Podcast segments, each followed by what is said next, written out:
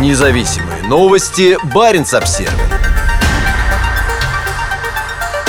Пересекать границу на машине станет сложнее. Несмотря на то, что отношения между Россией и остальным миром продолжают ухудшаться, в норвежском Киркинессе, который находится в 20 минутах езды от российско-норвежской границы, до сих пор можно встретить много россиян, приезжающих на своих авто для шопинга. Летом этого года ситуация может очень сильно измениться.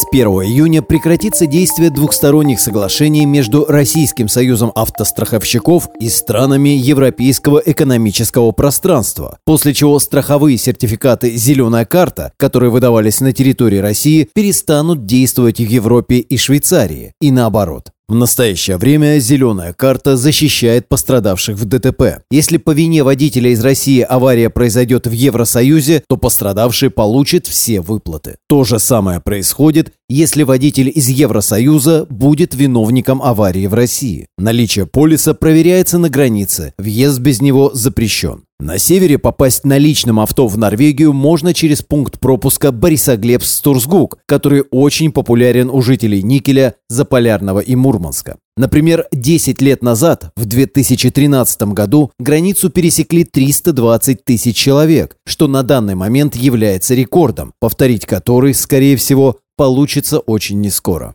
Поток с каждым годом постепенно сокращался, затем практически остановился во время пандемии. После снятия ковидных ограничений ситуация начала постепенно нормализовываться. Предстоящие трудности с полисами могут вновь серьезно уменьшить поток автомобилей на границе. Без страховки въехать в ЕС нельзя, а если купить ее в России, то действовать она будет только в Азербайджане, Белоруссии, Турции, Иране, Израиле, Тунисе, Марокко и странах экс-Югославии, которые пока не стали расторгать соглашение. Одним из возможных вариантов решения этой проблемы чаще всего предполагают возможную покупку полиса прямо на границе при въезде в ЕС. Но тут есть нюансы. Российские банковские карты не принимаются к оплате в большинстве стран мира, а приобрести наличную валюту сейчас сложно. Например, в Мурманске норвежская крона есть всего в четырех банках и по очень высокому курсу. То есть на данный момент все выглядит так, что даже при желании приобрести полис на границе будет невозможно.